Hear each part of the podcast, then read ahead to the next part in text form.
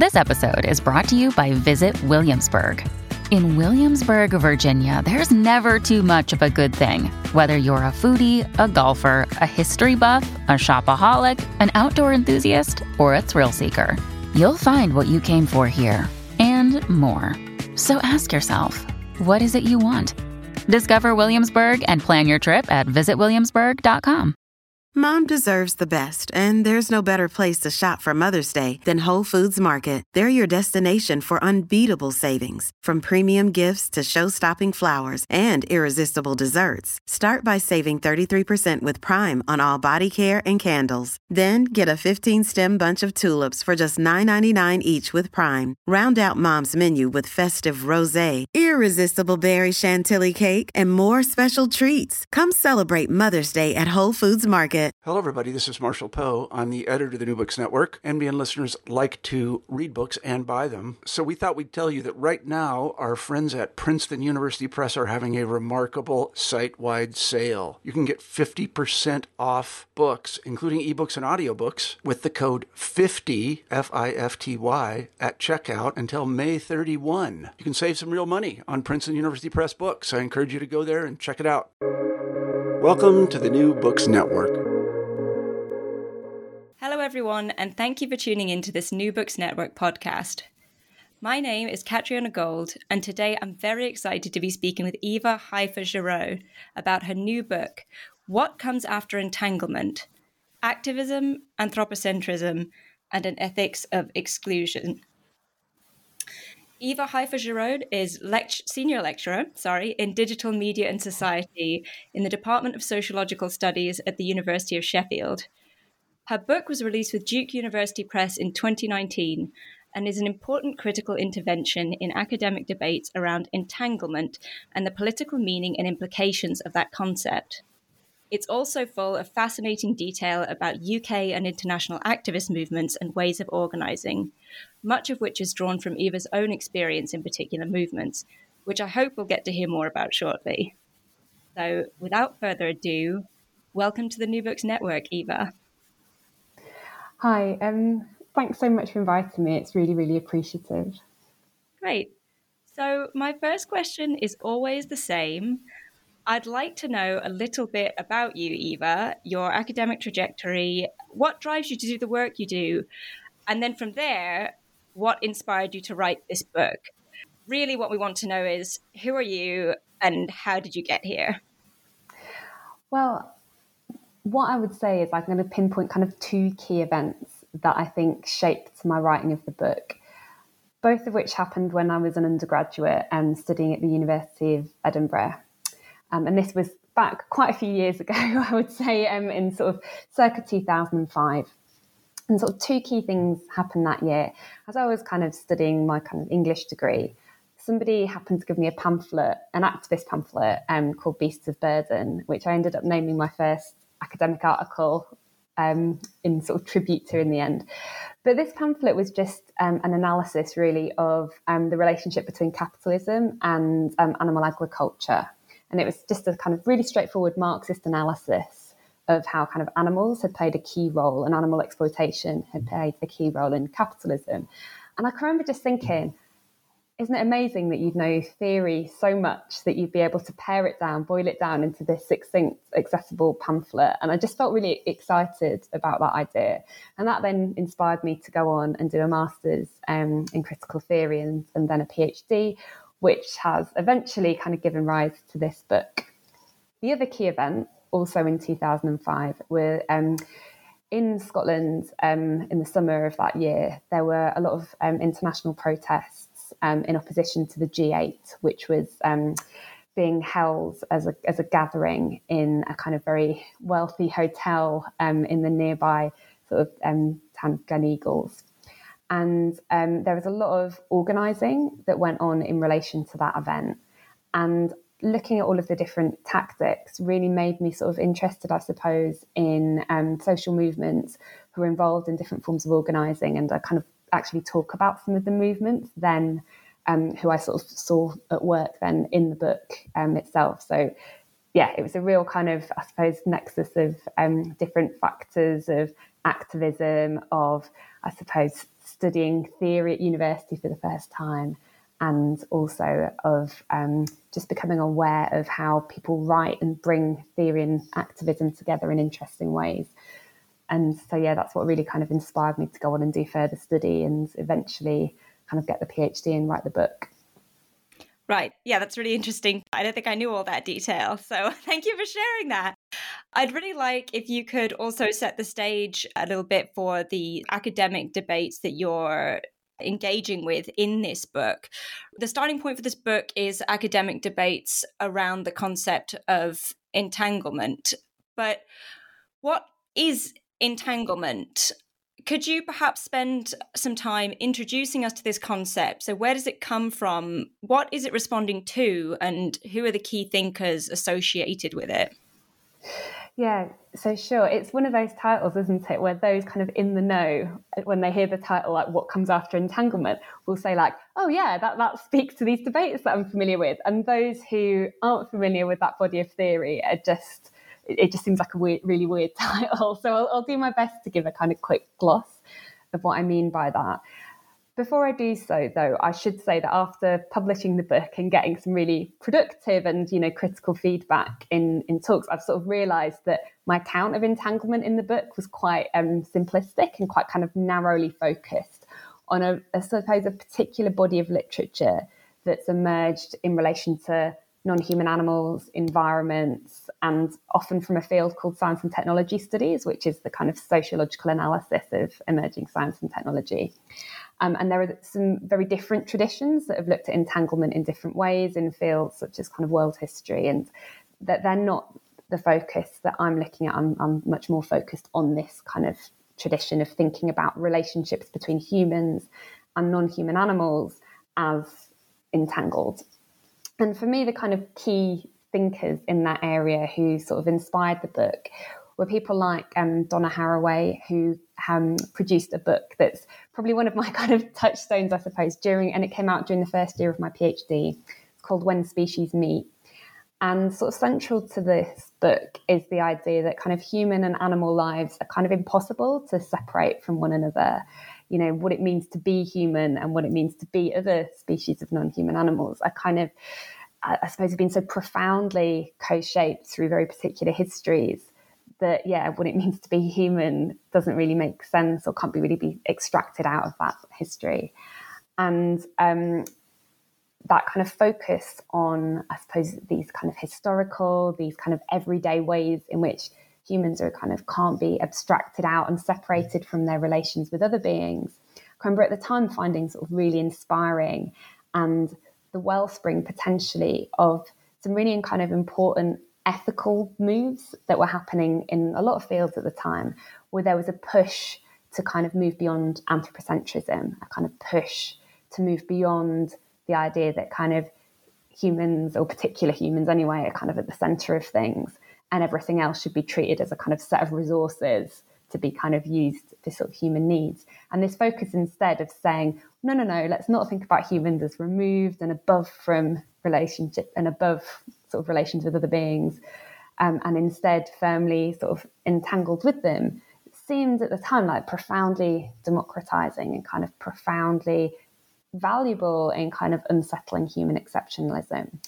There are sort of other thinkers that were drawn on particularly by Haraway, but have since been really influential and taken up in other fields, like Karen Barad, for instance.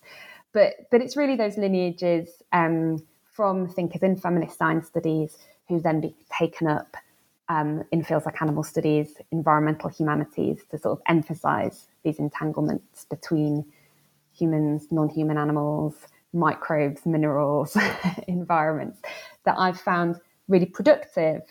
But the kind of point in the book is I also have felt these approaches have sometimes had their limitations, indeed quite sharp limitations, um, when they've been sort of engaged with in practice. Right, which leads on really well to my next question. It's clear that a focus on entanglement has some really inspiring possibilities for decentering the human or unsettling certain kinds of anthropocentric hierarchies that we might otherwise take as given. But you argue that it does have these particular limitations, especially when you try to put it into practice politically or, mm. you know, in an activist context. Maybe you could talk a bit bit about what the limitations you see of this particular understandings of entanglement from this STS context. Thank you for that clarification and why all this matters politically, and, and then move from there to the ways you discuss exclusion in your book. Yeah, so the, the limitations um, that I suppose I, I was trying to work through in the book were twofold, really. So, on the one hand, I felt that sometimes there was an almost kind of uncritical celebration of all manner of different entanglements between humans and non human beings. I mean, um, one of the case studies Haraway talks about in um, her book, and that has been again engaged with by a lot of other thinkers, are relations between humans and lab animals. And those kind of particular encounters are obviously might be bodily relations with animals, but they're also sites of, of violence and subject to these kind of long histories of breeding animals specifically for the purpose of experimentation. And I, I kind of I started thinking, what does it mean that these body of theory that's set up to be kind of radically um, decentering of the human being applied to all sorts of contexts where um, sort of human needs are, are often prioritized and, and, front and center.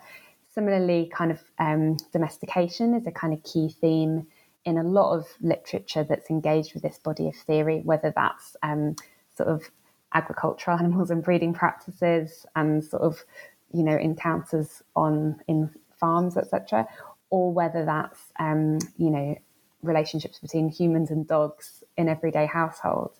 And there's this kind of again quite a kind of celebratory account often of the ways in which um, individuals or groups of people might almost get a tacit felt understanding of um, their the needs of other species through kind of everyday interactions. And while I think that's true, we obviously, I think if you live with a non human animal, you do kind of, um, obviously, you get a sense of kind of what they need and what you, you start to develop this kind of intuition of sort of new forms of communication emerge between species. But many of these relationships also need to be contextualized again in kind of long institutional histories of certain forms of, of, violence. And I think being overly celebratory of those entanglements can kind of miss miss that. It misses, for instance, all of the um, dogs that have been kind of put down in pedigree dog breeding. Um, it misses, for example, the kind of behaviours that might have been kind of um, sort of tried to be forced out of um, particular species in order to make their lives more compatible with humans it misses, you know, in the case of laboratory animals, the fact that, you know, and this is a, a project I did with my um, colleague Greg Hollin, you know, if you think about the standard laboratory dog, a beagle, one of the reasons beagles are used is because they're, you know, particularly friendly animals. They're kind of compatible with lab lab science um, because of their temperament. And partly that's because the long history of breeding dogs in particular ways and long histories of sort of manipulating experimental spaces to sort of mean that beagles are kind of happy and can be handled easily. And so there's all sorts of different forms of quite violent exclusion, whether that's exclusion of behaviour, whether that's the kind of killing of particular animals, that often lie behind encounters with other species in, in the present.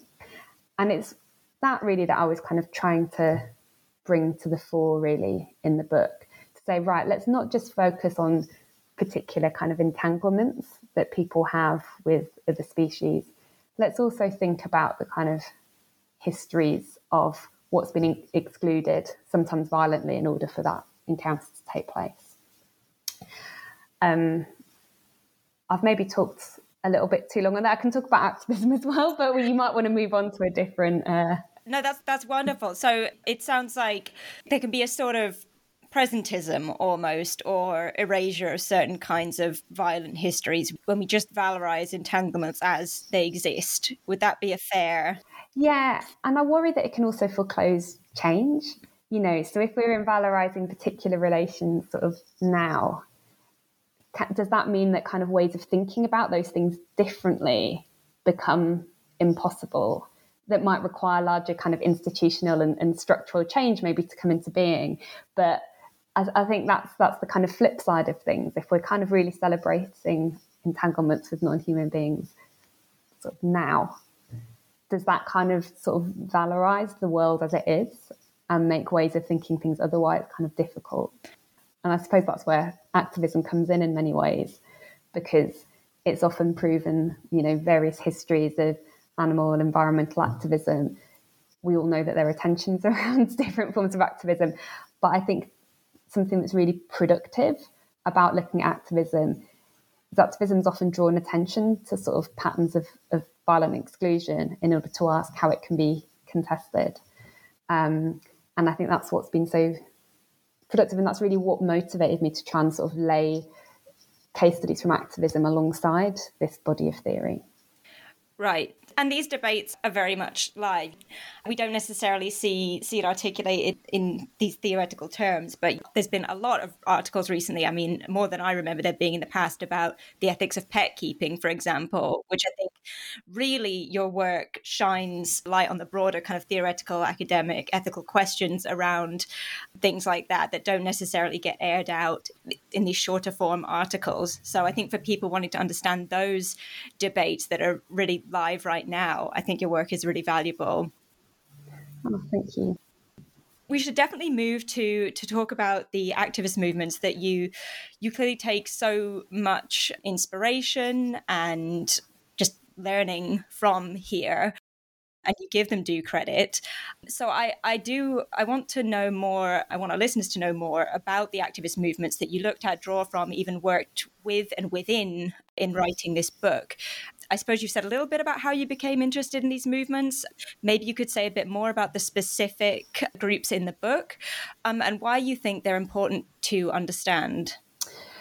I think for me, so as I said, it was this kind of it was this kind of moment in 2005 that I found particularly inspiring. But one of the other groups that I found really inspiring and that sort of prompted me in terms of thinking of thinking about this in a lot of depth were kind of much more small scale groups. So I lived in um, Nottingham at the time when I was studying my master's and my PhD.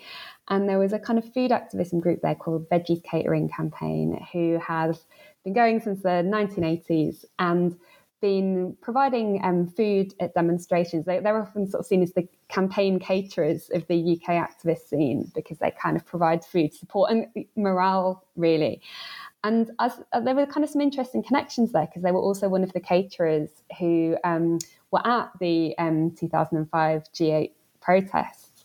And I think that kind of connection really got me thinking in a lot of depth about the importance of sort of everyday activist infrastructures in creating space to think about the world otherwise, in creating space to say, well, what's being sort of prohibited and shut down by the world as it is, and what can we do to create the infrastructures and sort of prefigure new ways of doing things that might kind of, um, I suppose, create space for thinking about how to rework some of the kind of entanglements we're bound in that seem like really difficult to get out of, um, but might kind of give rise to more sort of just multi-species futures if they were reworked in some way. Um, so they, they were kind of real sort of personal, I think, inspirations. Um, but through kind of prompting that those thoughts about kind of activist infrastructures and, and visual culture, I then just started thinking, well, what are some of the most key and important issues that have been talked about in the academic literature, but also um, I think have been engaged with in activist history. And for me, some of the biggest issues are to do with kind of food systems they're to do with um, animal research. They're to do with kind of environmental campaigning around kind of um, extinction, and um, they're yeah. So those those were the things that I was kind of concerned with. And I was particularly concerned with them because I feel that certain strands of animal and environmental activism are perhaps unfairly maligned.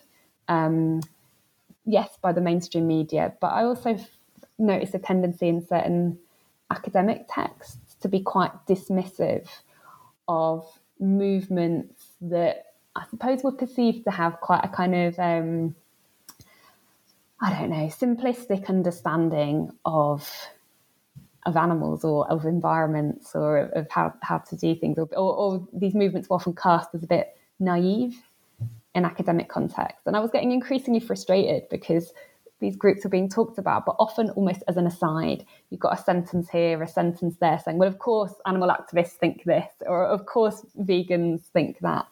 And I sort of was kept wondering, well, is that, eh, you know, that really jars with my own experiences. You know, has anyone actually spoken to or engaged with many of these movements?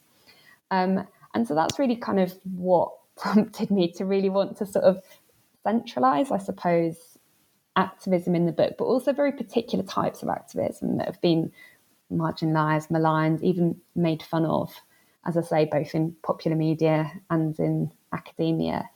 And because I think activists often have quite nuanced and, I suppose, I don't know, thoughtful and complex ideas about the world themselves that I think can, can be productively put into dialogue with theory in academic context in order to trouble some of its assumptions. Right. I mean, you went there. As you say, there are so many brilliant people with exactly these nuanced understandings. I mean, okay, not exactly these, but with, with very nuanced understandings of, yeah, of ethics and of the political context that they're working within in animal and environmental movements. And I've seen the same thing you have of those people often being sort of strawmanned or misrepresented within within the academy and um, in ways that I think often reveal an ignorance or a lack of interest, I think, in the context in which people are, are working. So last year, I interviewed Helen Steel and one of her co authors about their book, Deep Deception, which was about their experience of being victimized by undercover police officers, and Helen Steel being one of the defendants in the McLibel case, which you write about in the book.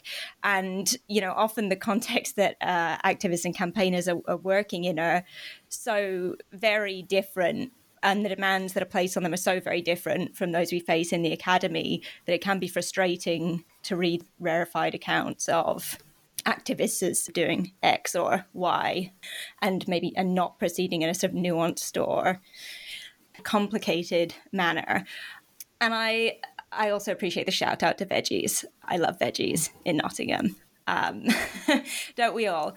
But so as you've opened up this conversation, I mean, to me, the book does provide some quite valuable fuel frameworks for critiquing certain tendencies in academia that you might not use this term, but some might call elitism. And I wonder if you have more general thoughts on, on what the political or even just intellectual value or otherwise of normative understandings of scholarship as in pursuit of nuance or complicating our understandings what is the value of doing that? The limitations. Your own work is clearly very theoretically sophisticated but at the same time you're also conscious of the ways that certain kinds of intellectual projects or demands are inherently perhaps inaccessible to people without particular resources mm-hmm. and also the ways in which academics can patronize or misrepresent activists or others outside the academy. So you discuss these tendencies in your book a little bit and I'm wondering how you avoid doing that in your own work. How do you do justice to the movements that you're speaking about or working with? And do you have any advice for others on how to do that? So there, there might be a few, sorry, oh, a few there's questions. A, there's a lot in there, isn't there? So respond to anything, oh, anything there. So, so my my first thought, I suppose, is one thing that I do worry about uh, with this is a slight tangent. One thing I do worry about with the book, and I think would be a fair criticism, is sometimes maybe to redress the critique of these forms of activism. Maybe I'm a little uncritical of certain um, certain kind of problematic elements of, of activism, and I, I kind of feel like I'd, I'd write the book quite differently now. Maybe look at different case studies, etc. But but I think, yeah, I think I'd probably frame things slightly differently. I, I, mean, I'm not. I don't. I wouldn't say I'm like uncritical. I think I do point to, to tensions and problems, even with something like McLibel that's been so influential. I think, you know, we can all we can all look back at those original pamphlets and think there were elements of them that we wouldn't reproduce. Um, similarly, I would think if we look at um, so the last chapter, I think is probably um, I'm more kind of disappointed with my, the, way I framed it, where I was talking about popular environmentalisms, and I think I should be have been way more critical in that. Um, at the same time, so this this kind of problem of of nuance. At the same time, I, I do think these forms of activism are often kind of more. I think we can be super critical of activism and certain individuals within communities, uh, while at the same time recognizing that things are much more nuanced and complex than they seem. The flip side of that is, as you've said, sometimes kind of calls to nuance and complexity can be quite kind of depoliticizing and, and stop any sort of form of action happening at all. And that's the kind of tension I really wanted to sort of point to in the book or try to work through and grapple with with seriously. I mean, it's such a big question in terms of saying. So obviously, we could talk about there are different directions you could take it. Couldn't there? We could talk about the kind of publishing economy, and everybody got to find, having to find a sort of new gap in the literature. And often a way of doing that, isn't it? Is saying like, well, actually, this person says this, this person says this, but it's more complicated than it than it seems. But that's probably kind of a really bad faith reading, and I think that there's a, a much fair faith reading and to sort of acknowledge in some ways that some things are complicated and need there's a struggle to find the right vocabulary to sort of pinpoint things. So one of the things, for example, that I find really um, frustrating or, or offensive are these kind of tropes or stereotypes that circulate about really influential scholarship, such as the work of, say, Judith Butler, for instance, that's been sort of so influential and is sometimes talked about in such a derisory, offensive way as being overly complex, pretentious, all of this. And for me, the kind of point of Butler is it's, you know, that, that the work is the work is really kind of sort of finding a way of talking about something that's really complicated to talk about and finding the right language, the right terminology in order to, you know, articulate that. And sometimes that is hard. Sometimes that act of working things through, pinpointing things is going to lead to things sounding complicated. And then, but that work needs to be done in order to, to sort of work things through. On the flip side, you might then get, um, I suppose, people who sort of use complicated vocabulary but maybe not not be doing that fine grained work to, to pinpoint things. And it's really hard then because then you go around making judgments about like, is this good writing or is this pretentious? And it, that can go go down quite a difficult path. So I, I do think that kind of idea of complexity is difficult, and I think it gets levelled at the social sciences in particular for being like overly complex when sometimes it's just trying using a kind of precise vocabulary all of that said, again, I don't think in terms of the way of writing, I would have written this book in the same way today. It was me trying to kind of grapple with ideas and frame things. And I think I ended up reproducing some of the complexity in, in language and in sentence structure really unnecessarily. And work I've done since then, I've really tried to shift my focus and keep to much shorter sentences, really think a bit about, well, is, is this how intelligible is this sentence? And I think I got so immersed with trying to work through and within this particular paradigm of, of framing things. Maybe maybe there was something sort of sacrificed um, because of that. Um, I think my mum said, "Oh, your, your, your, book on veganism is much uh, more clear and interesting than the than the sort of first book." And I was, like, you know, obviously I was like, "Oh, ouch!" But um, I, I, you know, I can I can totally understand why why someone would say that. Well, I mean, yeah, that's uh that's at least an endorsement of the of the veganism book. And I mean, I think I think we do need to be clear as well. I yeah, I appreciate you saying that. We do need to be clear about the value of dense theoretical work. I mean, not not necessarily inherently valuable. It depends if it's well done, but particularly in the in the context of conservative scaremongering about critical race theory and of broader persecution of of critical scholars in uh, certain parts of the world, we do need to defend what is valuable about complicated theoretical work I think we can do that at the same time as we can critique academics who may not even be the same people who are doing that work for misrepresenting activist movements. Yeah, I, I, agree, and it, and it often isn't. Often, often these things aren't necessarily the same. The same people. It's it's this ideas traveling in in interesting and problematic ways sometimes.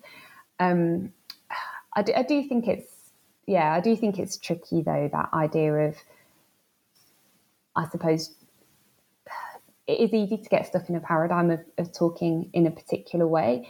And one of, one of the things that I know that I've kind of I kind of deliberately did was I, I felt a little bit like there is there's of course there's lots of critical scholarship about activism in fields like social movement studies, in fields um, in, in, sort of animal studies context in like crit- critical animal studies who um, maybe are drawing much more on an animal liberation tradition. But one of the issues is there wasn't much or not enough maybe crossover between those fields. So there was this kind of body of work that was very theoretically informed um, and particularly this particular type of theory that emphasized entanglement coming together etc and then this other work over here that was much more kind of had a normative sort of ethical agenda. And i think part, of what i really wanted to do was because of the influence of that body of theory i felt like it was really important to try and sort of say look to, to try and almost get taken seriously in in that field or to, to, to, get taken seriously in theoretical terms, I feel like it, it was necessary for me to show that I kind of understood that body of theory, which did then necessitate maybe using using that language um, rather than me being sort of um, dismissive of it. And and for me being taken seriously, yes, it might be a, a, kind of issue to do with academic capital and all of that, all of that sort of thing, or, or you know, career building, etc. But for me, it was, I suppose, politically important in a in, or at least uh, important in a, in a in terms of what I was hoping to do, in terms of my sort of aspirations with with the book,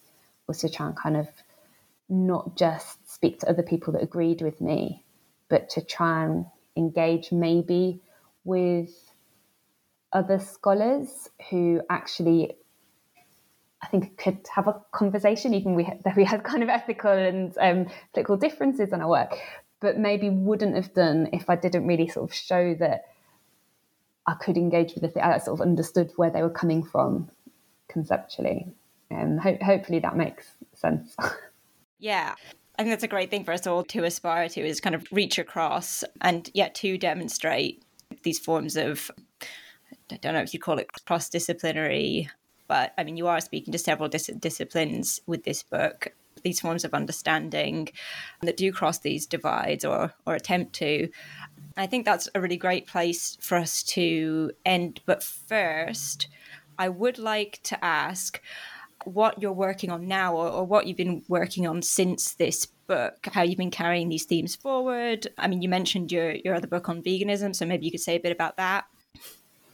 Yeah, so I have been doing um, a lot of work on on veganism.